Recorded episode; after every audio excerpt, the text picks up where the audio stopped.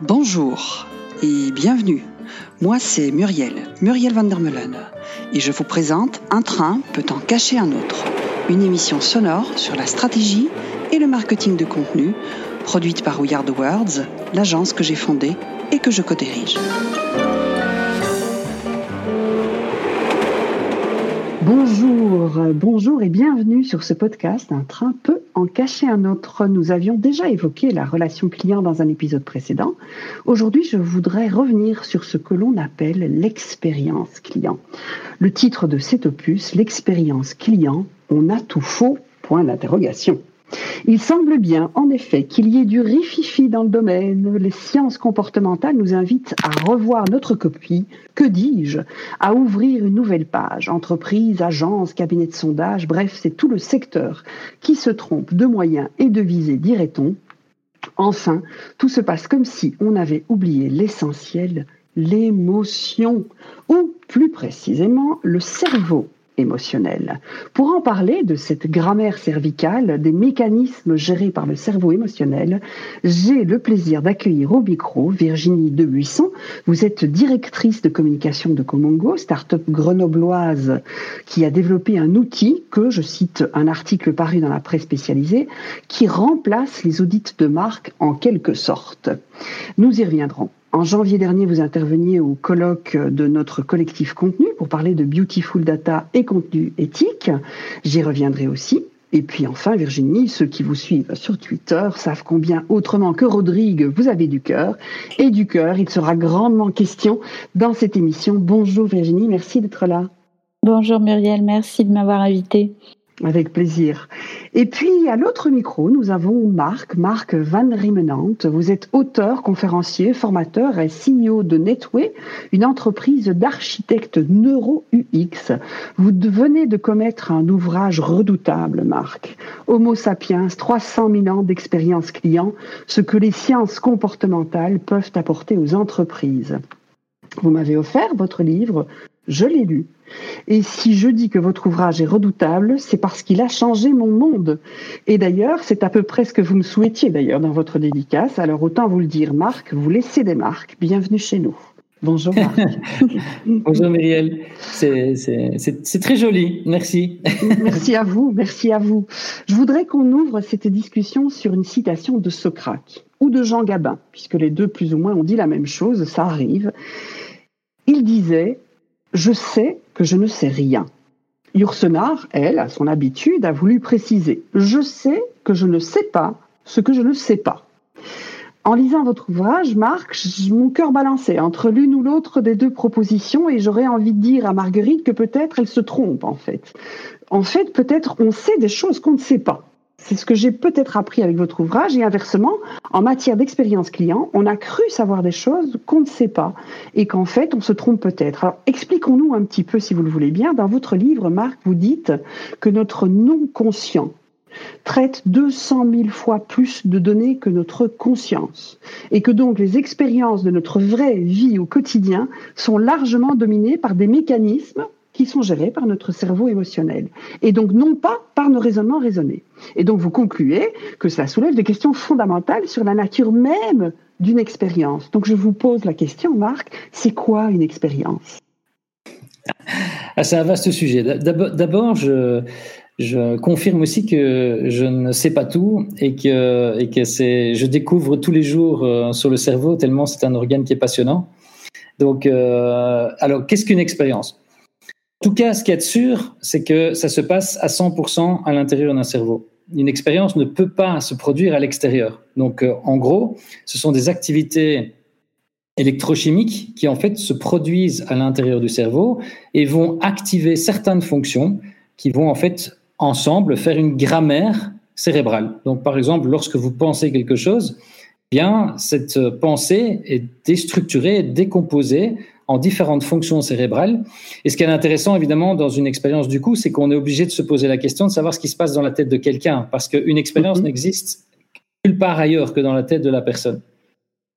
C'est en ça que je trouve que le marché doit changer, parce que souvent les organisations pensent qu'elles font de l'expérience client, mais on ne fait pas de l'expérience client. Ça se passe, l'expérience se passe dans la tête de quelqu'un. C'est très différent comme posture. D'accord. Alors du coup, Virginie, vous, de votre côté, votre solution comme image, elle, elle, elle, essaye quand même de mesurer cette expérience client-collaborateur. C'est basé, si je ne m'abuse, sur l'analyse sémantique. Et cet outil procure aux organisations une méthode qui va analyser les ressentis, les sentiments des clients. Et donc, du coup, il ne s'agit pas de provoquer ou de produire de l'expérience, mais plutôt de récolter le ressenti du client sur ce que lui aurait euh, expérimenté, c'est ça? Oui, c'est tout à fait ça. En fait, euh, pour rebondir sur le je ne sais pas, euh, on peut avoir une idée de ce que vit le client, de l'expérience de ce client, mais en fait, c'est lui qui la vit et je rejoins complètement euh, en cela ce que a pu dire Marc sur son domaine. nous, ce qu'on va faire, c'est avec notre solution aller questionner des clients et par des questions ouvertes et l'analyse notre notre algorithme qui est fondé sur euh, effectivement de l'analyse sémantique va aller chercher dans, dans cette donnée euh, des idées, des concepts, les rassembler, les hiérarchiser, les organiser, ce qui donne une véritable photo, je dirais, de, de ce qu'expriment les clients et de leur vécu, de ce qu'ils ont pu percevoir ou ressentir par rapport à la marque. Et c'est et c'est eux qui savent plus que nous, en fait. D'accord. Alors en même temps, Marc, vous vous dites que euh, il y a des choses que notre cerveau émotionnel va traiter, que du coup notre conscient, notre rationnel, euh, qui échappe à notre conscient et notre rationnel. Du coup, comment est-ce que vous savez, vous, ce que traite notre cerveau émotionnel? Est-ce que là encore, il n'y a pas des biais et qu'on croit qu'on sait ce que traite le cerveau émotionnel Ou alors, dans votre livre, il y a beaucoup d'études, beaucoup de recherches scientifiques euh, qui attestent quand même euh, de choses. On en est où à ce niveau-là? Comment il fonctionne ce cerveau émotionnel aujourd'hui? Il faut savoir déjà l'origine du système émotionnel. Donc, le, cerveau de tout un chacun, donc euh, aujourd'hui, hein, donc je parle bien contemporain, est à peu près le même que celui d'il y a 44 000 ans. Donc biologiquement, il y a eu très peu d'évolutions qui se sont produites. Donc si on déjà on se reporte entre maintenant et on se téléporte il y a 44 000 ans, l'environnement dans lequel on évoluait n'était pas du tout le même. Donc ça veut dire que notre cerveau a d'abord été créé pour maintenir notre survie. Donc, euh, par exemple, des comportements qui étaient positifs, comme par exemple, je suis à un endroit, j'ai trouvé euh, une proie, je l'ai chassée, et euh, j'ai mangé, eh bien, en fait, le, le, cerveau est construit, il y a des fonctions cérébrales qui sont construites pour que la dopamine stocke ces informations, pour que la prochaine fois, quand j'arrive dans une situation qui est un contexte à peu près similaire, eh bien, cette, euh, cette, euh, ce comportement se régénère. Donc, tout ça pour dire qu'en fait, en gros, le cerveau qu'on a maintenant dans notre tête est toujours basé sur des fonctions d'il y a 44 000 ans. Et il y a 44 000 ans, le système émotionnel avait comme priorité la survie de l'être humain. Et donc, ça pouvait se jouer une fraction de seconde. Donc, il valait mieux que ça aille très vite. Donc, euh, le système émotionnel fonctionne en millisecondes. Il fallait que ce soit pas spécialement hyper précis. Donc, euh, ça servait à rien que je puisse analyser euh, le type d'animal qui était occupé à courir vers moi. Il valait mieux d'abord que je cours. Mm-hmm. Et donc, c'est de l'intuitif, c'est-à-dire qu'en gros, je me base sur des, sur des principes, sur des patterns que j'ai déjà vus ailleurs pour prendre des actions. Et en fait, aujourd'hui, on croit qu'on est rationnel, mais ça fonctionne toujours comme ça. Un expert, euh, je ne sais pas moi, en marketing, eh bien, il n'utilise pas tout le temps sa raison, hein, c'est impossible. Un joueur d'échecs, il n'utilise pas sa raison. Il a en fait stocké des milliers de parties et son cerveau les reconnaît. D'accord. Et donc, en fait, ce qui est intéressant dans, dans, dans ce, dans ce postulat, c'est que donc une expérience démarre du système émotionnel ça vient, émotion, c'est la même racine latine que motivation, qui viennent de movere et qui veulent dire mettre en mouvement. Donc, n'importe quel comportement démarre du système émotionnel. N'importe quel comportement, la majorité des décisions sont prises par le système émotionnel. Donc, ne pas le comprendre, et en fait, on passe à côté de, plein, plein, plein d'informations. Hein. Mais est-ce que du coup, je pourrais, euh, à partir de ce que vous dites, poser la question à Virginie euh, Virginie, dans les audits que vous faites, dans votre outil, par exemple, il y a du sémantique, il y a du ressenti client. Est-ce que vous sentez effectivement beaucoup d'émotionnel? Est-ce que c'est pas plus du rationnel? Parce qu'on est quand même avec, euh, dans la manière dont on fonctionne, dans la manière dont on relate des expériences, on a quand même une partie émotionnelle et une partie rationnelle. Alors, comment est-ce qu'on, comment est-ce qu'on, voilà, comment est-ce qu'on sait, euh, d'après ce que vous dites, comment est-ce qu'on peut se fier quand même au rationnel du coup sur un retour d'expérience? Je, je, crois que les deux se rejoignent euh, et se complètent. Euh, effectivement, notre solution va proposer des questions, mm-hmm. des questions ouvertes. Et parmi ces mm-hmm. questions ouvertes, on a ce que j'aime à propos de tel sujet, c'est ça. Ce que j'aime pas à propos de telle marque, c'est ça. Mhm. Donc là, j'aime, j'aime pas, on est purement dans, dans, le sentiment. Mais on peut aussi avoir euh, une réaction émotionnelle à un vécu euh, avec cette marque ou avec euh, ou, avec euh, cette entreprise. Et je pense que les deux axes rationnels émotionnels sont intéressants à à, à mettre en, en, regard parce que finalement nous ce qu'on fait qu'est-ce que c'est? C'est de rendre palpable l'impalpable et l'intangible de l'émotion et du ressenti on va partir de ce que disent les clients, de ce qu'ils expriment, de ce qu'ils. Enfin, je parle des clients, mais ça peut être n'importe quel public. Les collaborateurs. Exactement. Mhm. Donc, mhm. on va partir de ça, de leur expression, euh, qu'on laisse très libre et ouverte. Tout l'outil est dimensionné pour justement gommer tout, toute idée d'enfermement et leur donner la pleine liberté. Euh, et à partir de là, c'est la machine, l'algorithme qui vont rationaliser cette chose-là en, en, en, mettant, en les regroupant sous forme de concept et puis de data vise. Euh, donc, je pense qu'on on utilise, on capte en fait cet impalpable de l'émotion euh, pour en faire quelque chose de vraiment concret qui aide à la décision et qui tient compte de l'autre donc on est à la fois dans une dimension très matérialiste et très, et très émotionnelle et on est dans une construction d'empathie, ni plus ni moins. D'accord. Mais du coup, il faut bien distinguer ce qu'est une émotion, un ressenti et une perception. C'est vraiment trois concepts euh, très différents qu'on a peut-être tendance aussi à mélanger. Quand vous dites, Marc, que les marketeurs ou les marketeurs, pour le dire gentiment, euh, créent ou croient créer de l'expérience, c'est de la perception. Là, c'est pas du tout, effectivement, ils ne travaillent pas alors sur, euh, sur l'émotion et le ressenti. Ils projettent et ils sont dans une construction mentale. Alors, euh, c'est clair qu'il faut se rendre compte que tout ce que l'on exprime en tant que professionnel euh, par, par, rapport à un client en disant ben, je pense qu'il va faire ça, etc., on utilise notre propre cerveau. Donc, pour moi, ce qui est intéressant, c'est surtout euh, dans le monde du marketing, etc., ce n'est pas d'enlever les techniques qui existent maintenant, c'est d'upgrader toutes ces techniques, de les mettre à jour, de mettre à jour le savoir de tous ces professionnels qui sachent déjà comment fonctionne leur cerveau, leur propre cerveau.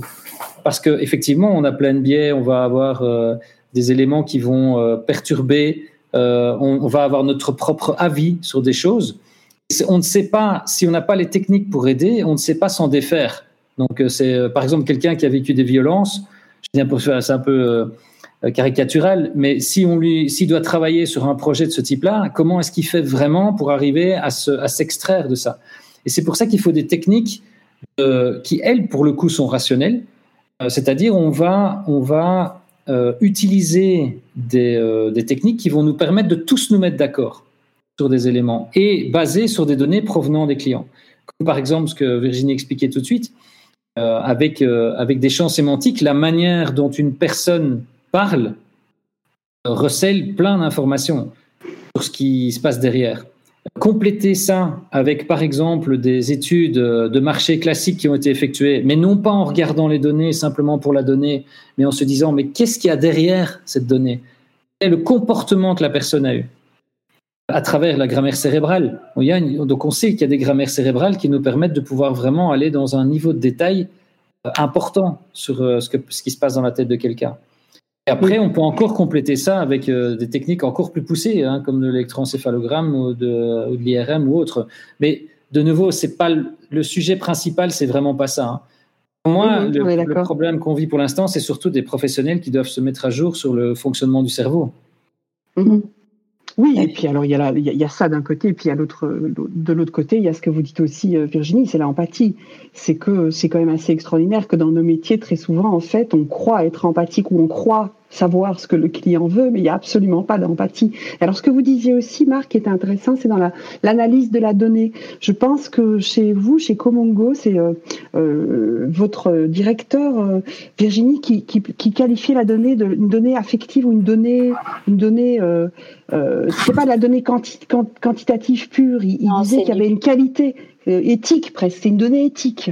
Oui, on revient à quelque chose. Alors, euh, Marc parlait de, la complétude, de, du fait que plusieurs éléments peuvent se compléter. Nous, on est vraiment euh, une, un complément idéal à tous les, outils, de, social listening ou d'interprétation de, données en masse parce que il faut comprendre que notre, notre euh, outil va fonctionner en allant interroger des groupes de 8 à 10 personnes Mhm. Euh, tous représentatifs d'une cible ou d'un persona. Euh, mhm. Et euh, va traiter uniquement ces données-là qui vont nous donner à travers leurs réponses aux questions ouvertes. Donc on est vraiment sur des très petits corpus de données, mais qui, mhm. comme l'expliquait Marc, vont être extrêmement riches parce que on va, on exprime beaucoup de choses derrière les mots que l'on emploie. Et l'idée, c'est aussi de, d'utiliser de, peu de data et de la sourcer, de la qualifier en vue qu'elle soit éclairante, en vue qu'elle soit mhm. riche, en fait. Mhm. C'est pour ça mhm. que nous, on l'appelle beautiful data chez nous. Voilà, parce qu'elle est, sourcée, elle est qualifiée et elle est en petit volume, euh, ce qui nous permet, en fait, nous, avec les, clients, on leur donne, le, par exemple, le diagnostic sous forme de data visualisation de tout ce qui a été dit, des idées qui ont été exprimé et à une photographie précise, mais on lui donne aussi la donnée brute. Pourquoi? Mhm. Parce que derrière un petit mot, une petite expression peut se cacher une grande chose, c'est la puissance du signal faible. Mhm. Et ça aussi, il faut savoir en tenir compte lorsqu'on veut se mettre à l'écoute du client et essayer de comprendre ce qu'il nous dit. On revient finalement au bon vieux schéma euh, des boîtes de conserve avec la ficelle, hein, émetteur-récepteur le mhm. schéma basique de la communication. C'est ce qui compte en fait, je crois. Après Peace and Love, on aura Peace, Love and Beautiful Data. Je pense que c'est un beau programme. Marc, dans votre livre, vous dites que 69% des entreprises pensent offrir une expérience gratifiante à leurs clients, alors que 51% de ceux-ci passent à la concurrence suite à de mauvaises expériences. Et comme vous le dites, c'est un fameux couac. Comment est-ce qu'on explique cet écart brièvement? Est-ce que c'est un souci? Alors on évoquait les méthodes, vous dites qu'il y a un problème dans les méthodes, c'est pas que les méthodes ne sont pas bonnes, mais il y a, il y a un upgrade à faire, vous disiez. Euh, est-ce que du coup c'est dans les méthodes pour construire l'expérience ou est-ce que l'upgrade, si on pouvait revenir sur ce que vous conseillez de faire dans cet upgrade, c'est quoi brièvement? Je pense que la, première chose, c'est que les, professionnels du marketing, ou, même, euh, on va dire, dans le business en règle générale, euh, on nous a pas appris, en fait, comment fonctionne un cerveau humain.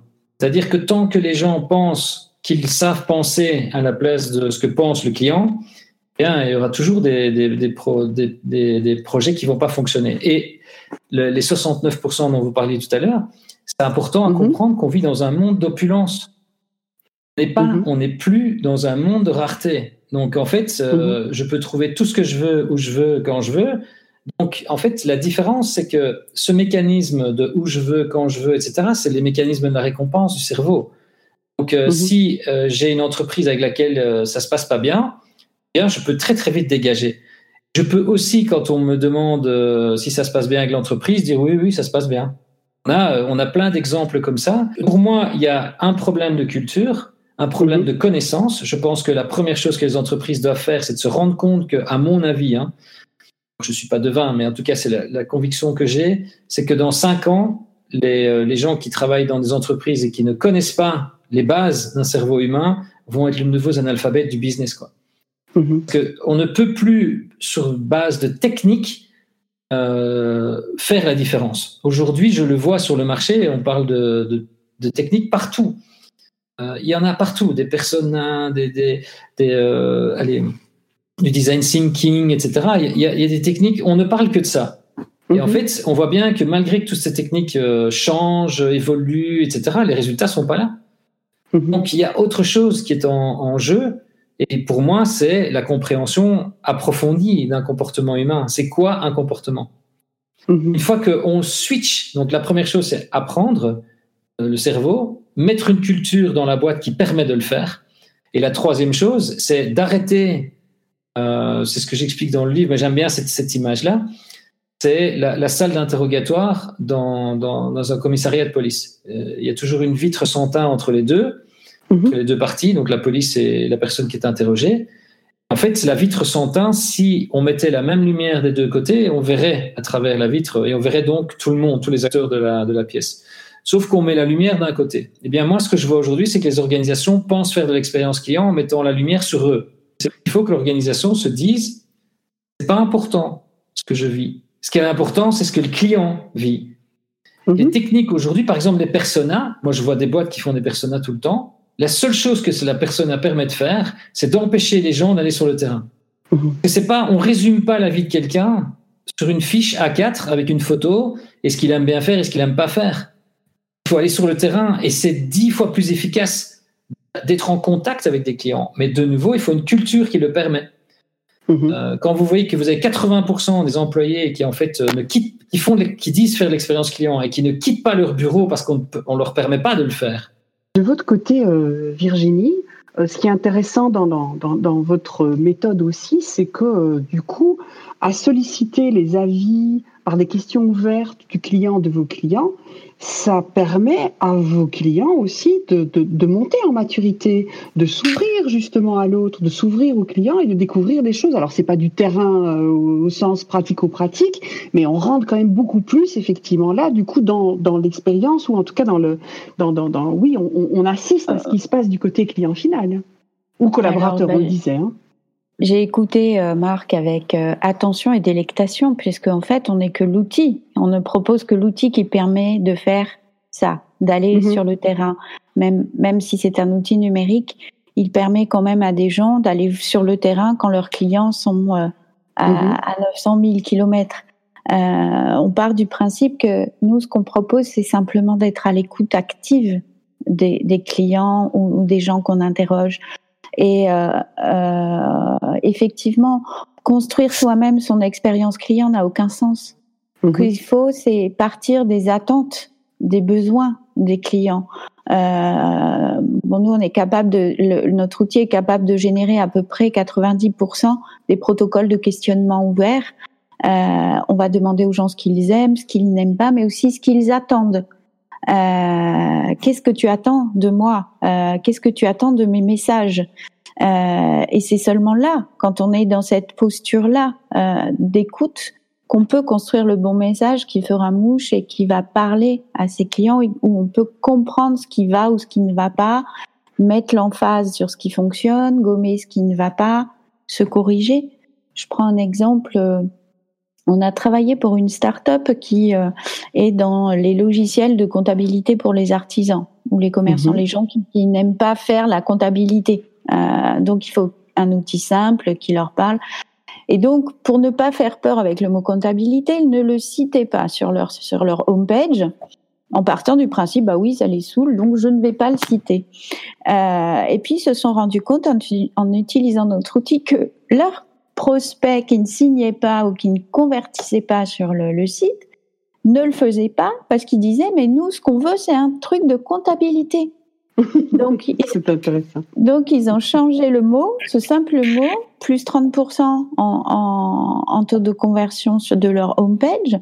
Donc finalement, ben, ils ont utilisé non pas l'idée qu'ils se faisaient d'eux-mêmes, mais bien celle euh, de ce qu'attendaient leurs leur prospects. Et c'est ça, construire, je pense, une expérience. Elle, elle ne nous appartient pas en tant qu'entreprise mhm. ou marque. Elle appartient à ceux qui la vivent. Et c'est à nous de, de réagir à ça. Voilà. Donc nous, c'est juste l'outil. D'accord. C'est intéressant parce qu'au fond, ça me fait penser, Marc, dans votre agence, vous travaillez qu'un cadre de référence que vous avez développé et vous distinguez dans ce cadre de référence l'expérience anticipée et l'expérience effective. Et vous dites que l'expérience anticipée est à l'origine de tout comportement. Et ce que dit ici Virginie, c'est vraiment comment est-ce que effectivement on croit anticiper une expérience qu'on produit complètement et qui ne sera pas celle de, de, de l'utilisateur lui-même, puisque lui veut un mot que nous on croit qu'il ne veut pas. Euh, donc on est tout à fait. Est-ce que cet outil que vous utilisez permet aussi d'éviter ce genre de piège du coup? Euh, ce que Virginie explique parce qu'en en fait, en gros, le, principe, c'est essayer, si, on s'imagine ce qui se passe dans la tête de quelqu'un comme un puzzle. Moi, je vois des entreprises qui ont des puzzles de cinq pièces, et donc ça fait un peu penser à des, euh, des puzzles pour des, euh, gamins de 2-3 ans avec 10 pièces, et là-dessus, ils partent et ils développent des stratégies. Nous, en fait, ce qu'on se dit, c'est il faut au minimum 300 500 pièces dans notre puzzle pour avoir une idée claire de ce que la personne anticipe évidemment, c'est clair que par exemple des outils comme ce que Virginie explique sont très importants parce que c'est un angle d'attaque sur une donnée. Il y en a plein d'autres et l'idée c'est de les croiser parce que l'expérience anticipée, il faut savoir que le cerveau est câblé pour évaluer ce que l'on est occupé à vivre par rapport à ce qu'on s'attendait. Donc par exemple dans l'exemple que Virginie euh, explique, moi la manière dont je l'interprète, c'est de dire la personne en expérience anticipée qui cherche un software de comptabilité, les pensées internes qu'elle risque d'avoir, c'est bah, j'arrive euh, sur un site, euh, je, comprends que c'est un site de comptable ou de comptabilité, je m'attends à voir ceci, ceci, ceci, cela. Et va donc comparer ce qu'il s'attend à avoir avec ce qu'il vit vraiment. Donc, je vis une dégradation de mon expérience par rapport à ce que j'attendais. Donc, un exemple de ça, imaginez, vous êtes, euh, vous voulez chercher des informations euh, sur Google, euh, les gens le font pratiquement tous les jours. Leur cerveau, avant d'arriver sur Google, visualise, se crée une pensée interne composée de l'image de l'écran Google, composée de comment ça va se passer, composée des pensées internes qu'il va générer avant d'arriver sur le site. Il va, sur base de ça, décider d'aller sur Google ou pas euh, et puis, une fois qu'il arrive sur Google, il va comparer ce qu'il vit avec ce qu'il anticipait. Donc, si, imaginez, donc Google, c'est très, très facile. L'écran ne comprend que des éléments que le cerveau s'attend à avoir. Si jamais Google change son écran, va y avoir des pensées internes et ça va dégrader l'expérience. Donc, c'est pour ça que tout le marché aujourd'hui est encore organisé autour de l'expérience effective. Comment est-ce que je mesure ce que effectivement la personne vit? Mais il faut savoir que cette, notion n'a aucun sens s'il n'est pas mise en relation avec l'expérience anticipée. Donc une expérience, c'est relatif entre l'anticipé et l'effectif, et c'est pas du tout absolu. Et c'est pour ça que, par exemple, des notations comme le NPS sont très dangereux. Parce qu'en fait, on mesure quoi? Qu'est-ce qu'on mesure en fait quand on demande à quelqu'un euh, un NPS ça va dépendre du moment où on le demande. Ça dépend de tellement de choses et c'est tellement résumé. Et vous voyez de l'autre côté les, euh, les verbatims réels quand on va sur le terrain, c'est pas du tout euh, aligné. D'accord, très bien. Est-ce que du coup, euh, si on revient, euh, Virginie, sur cette notion de, de, de beautiful data, de données qualitatives, hein, plutôt que de big data, de données quantitatives, euh, c'est en ça aussi, si vous pouviez revenir sur cette idée de beautiful, est-ce que c'est parce que précisément il y a cette vertu, il y a, ce, il y a cette, cette qualité d'aller euh, d'aller mieux respecter aussi du coup l'expérience client réelle et effective, plutôt que de plutôt que d'imposer un, un, comportement, plutôt que de, de créer des ornières C'est en cela qu'on parle de beautiful data? C'est aussi en cela, on va, on va chercher une donnée qui est, qui est qualifiée puisqu'on connaît très bien sa source. Hein. mes clients, mes collaborateurs, mes prospects, euh, tout ça c'est très clair. Euh, et donc, euh, ben, c'est une donnée euh, qu'on va pouvoir recontextualiser assez facilement. Et je pense que le contexte a aussi son importance. Hein, comme on parlait de, de l'expérience anticipée, ben, chacun va réagir en fonction de son propre environnement, de son propre écosystème. Donc, c'est aussi très important. Et puis, euh, oui, beautiful dans le sens où, euh, bah, vous savez, c'est très simple. Quand on interroge en, focus group ou euh, dans un entretien RH un, un, collaborateur, par exemple, qui, qui est finalement une forme de client, parce qu'on parle de marque employeur. Et moi, mhm. franchement, c'est une expérience client aussi, hein, surtout avec la nouvelle génération qui est, qui est très sensible à son sa qualité de vie au travail. Euh, donc on est vraiment dans une relation client. Et eh ben le fait de, de leur dire on te respecte parce que tu es anonyme, parce que tu peux prendre ton temps, parce que les questions sont ouvertes, on ne t'oriente pas, tu es libre de répondre à cette question telle que tu l'entends. Eh bien on, rentre dans quelque chose aussi de très qualitatif et qui permet euh, je pense, euh, de renforcer le lien entre. C'est aussi une expérience client que d'interroger. Mhm. Voilà. Est-ce que ça répond à... Oui, oui, oui, tout à fait, tout à fait, parce que ça me fait penser aussi à ce que, euh, Marc, vous évoquez euh, neuf réflexes euh, que vous proposez aux organisations d'adopter pour acquérir une expérience de l'expérience client. et parmi ces neuf réflexes, il y en a deux. Il y en a un qui est cultiver l'être plutôt que l'avoir et l'autre qui est concevoir des comportements et ensuite des objets. Donc je répète, donc le premier c'est cultiver l'être plutôt que l'avoir et concevoir des comportements plutôt que des objets. C'est pas loin, c'est un peu ça résume ce que vous venez de dire. Euh, le fait, alors ça résume cet exemple notamment Google, ça résume l'exemple avec euh, le site euh, comptable, mais ça veut dire aussi qu'au fond, avant effectivement de créer du produit, il faut c'est pour ça que vous évoquiez sans doute ce puzzle de 300 à 500 pièces, il faut d'abord être dans l'être. Mais naturellement, l'être humain est, structuré comme ça, c'est toujours avoir. Mhm. Euh, avoir des données, avoir de l'expérience, avoir des clients. Et en fait, avoir, le problème de ça, c'est qu'en termes d'expérience client, ça sert à rien. Avoir des données, ça sert à rien si je ne suis pas empathique et que je vais utiliser ces données à faire quelque chose.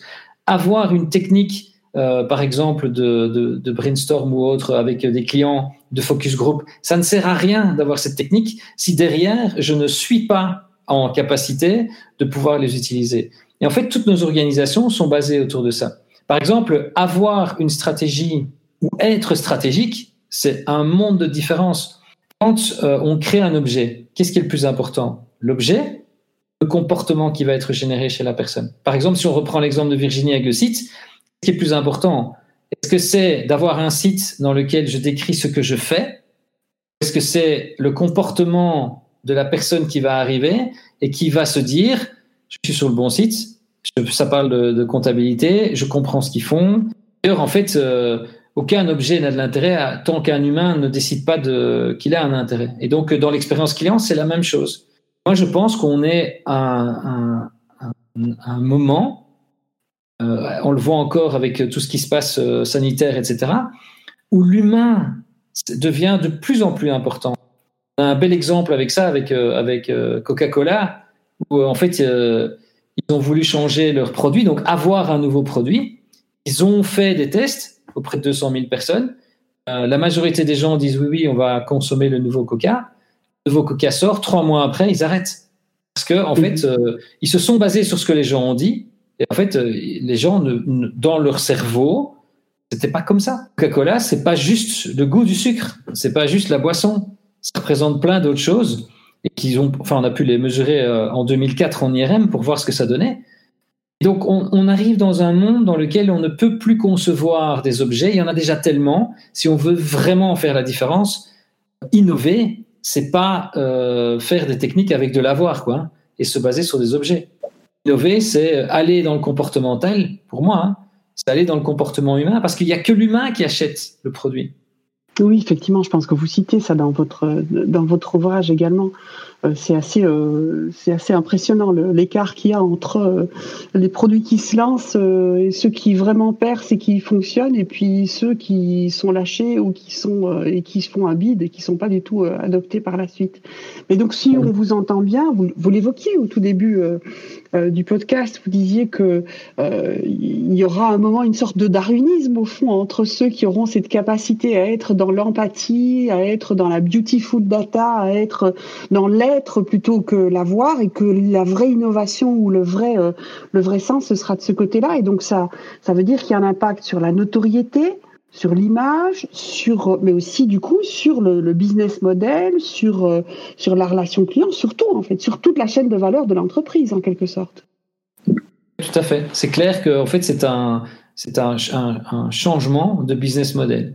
Virginie, vous le sentez aussi je, le sens aussi et je pense que la crise du Covid nous l'a révélé, hein, les, les, enfin, révélé ou confirmé.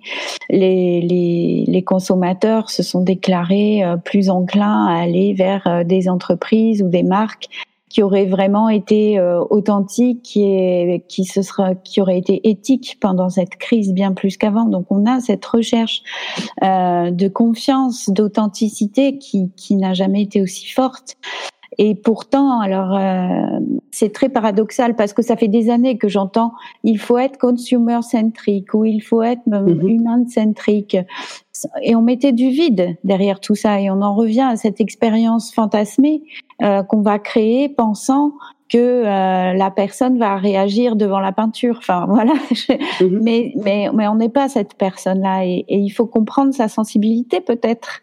Euh, et nous on sert à ça. Donc euh, c'est pour ça que c'est passionnant en fait de passer de cette culture de l'avoir. J'ai beaucoup de données, c'est génial, je sais tout, mais en fait on n'en fait rien parce qu'on n'a pas les bons outils. À j'ai moins de données, mais c'est une donnée qui peut produire du sens, qui peut m'aider à produire du sens. C'est une donnée qui me donne des éléments. Et c'est cette relation affective, ce lien qui va se tisser, qu'il faudra cultiver. Euh, et donc l'être devient complètement euh, prééminent dans tout ça, je dirais. Donc c'est c'est une jolie euh, formule, euh, je trouve, qui, qui, résume bien la tendance à venir. Et c'est une tendance qui n'est pas facile à, à prendre, celle de passer de l'avoir à l'être. C'est pour ça, en fait, que l'expérience client, le tout premier facteur pour moi, c'est la culture de l'entreprise. C'est-à-dire qu'à un moment donné, elle doit pouvoir se rendre compte que les seules personnes qui peuvent produire de l'expérience, en tout cas participer à ce que les clients vivent une expérience positive, c'est les employés de la boîte. Donc à partir du moment où la boîte n'est pas euh, en connaissance de comment fonctionne le cerveau, comment voulez-vous qu'elle fasse vraiment de l'expérience client? C'est compliqué, c'est très compliqué. Donc euh, c'est ce que Virginie disait. Hein. Vous disiez aussi que voilà, votre outil est aussi utilisé avec des collaborateurs. Vous parliez de la marque employeur notamment. Et c'est effectivement peut-être euh, la base. Commencer au sein de l'entreprise déjà d'être cohérente euh, dans l'empathie en son propre sein avant de pouvoir effectivement être empathique avec euh, un client à l'extérieur? Tout à fait. On a l'exemple d'un client qui a utilisé notre solution parce qu'il était directeur de production et il rachetait l'entreprise du patron qui partait à la retraite. Mhm. Eh bien, euh, il a fait tester euh, son projet d'avenir pour l'entreprise, euh, la raison d'être de l'entreprise, je dirais, à ses collaborateurs. C'était ses collègues qui passent ses employés. Mhm. et en fait, eh bien, il pensait réellement que ça allait bloquer parce qu'il s'était fait cette image-là.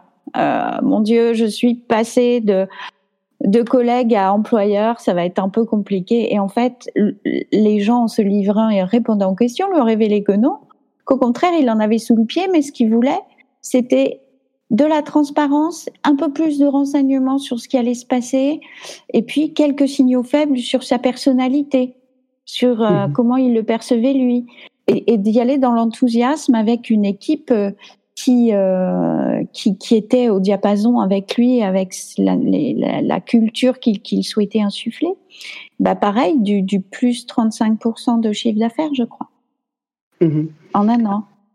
Parce que, parce que il y a cette, ce partage et cette connaissance mutuelle euh, et cette, cette adaptation, en fait, cette synergie qui se crée à travers la libération du langage.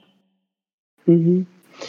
Est-ce qu'il n'y a pas un risque aussi euh, en allant dans ce mouvement-là, hein, où effectivement aujourd'hui le consommateur demande une réponse marque autant qu'une réponse produit, demande une certaine responsabilité sociétale de la marque, une transparence, une humanité de la relation?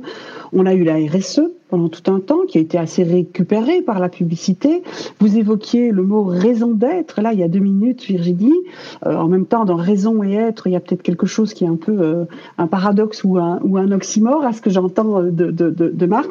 Est-ce qu'il n'y a pas un risque qu'il y ait une fausse récupération à un moment aussi de ce on va être dans l'être plutôt que dans l'avoir et que du coup ce ne soit qu'un discours et qu'on reprenne les ornières? Est-ce que vous pensez, Marc, qu'il il y a suffisamment aujourd'hui, ou c'est encore un peu trop tôt, suffisamment d'entreprises qui, ont conscience que là, il faut, euh, il, faut décloisonner, il faut être dans l'empathie, il faut être sur le terrain, il faut. Euh, ou est-ce que ça prendra encore du temps? Et est-ce qu'on va pas rater ce tournant-là? Je, pense que le changement ne se fera pas par la, par la connaissance du cerveau, malheureusement. Se fera par les chiffres. Euh, aujourd'hui, donc Virginie a parlé de quelques cas. Nous aussi, on en a très régulièrement. C'est pour ça que les entreprises nous appellent parce qu'en fait, en gros, ils ont des problèmes sur un, où ils ont dépensé euh, X millions d'euros, ça fonctionne pas, et puis euh, ils nous demandent mais comment ça se fait?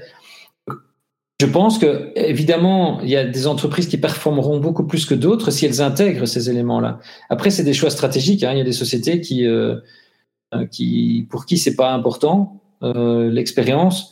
En tout cas, pour l'instant, il y en a beaucoup qui en parlent. Hein. Tout le monde en parle, mais on comprend pas trop euh, ce que c'est. Vous voyez qu'il y a des sociétés qui perdent des pans complets de revenus parce qu'ils ont mal jugé le comportement réel d'une personne qui pourrait être face à leurs produits. voilà. Mais je pense qu'on on, on vit, Virginie en parlait tout à l'heure avec la crise sanitaire, mais on vit une crise, c'est pas que sanitaire, c'est une crise humaine.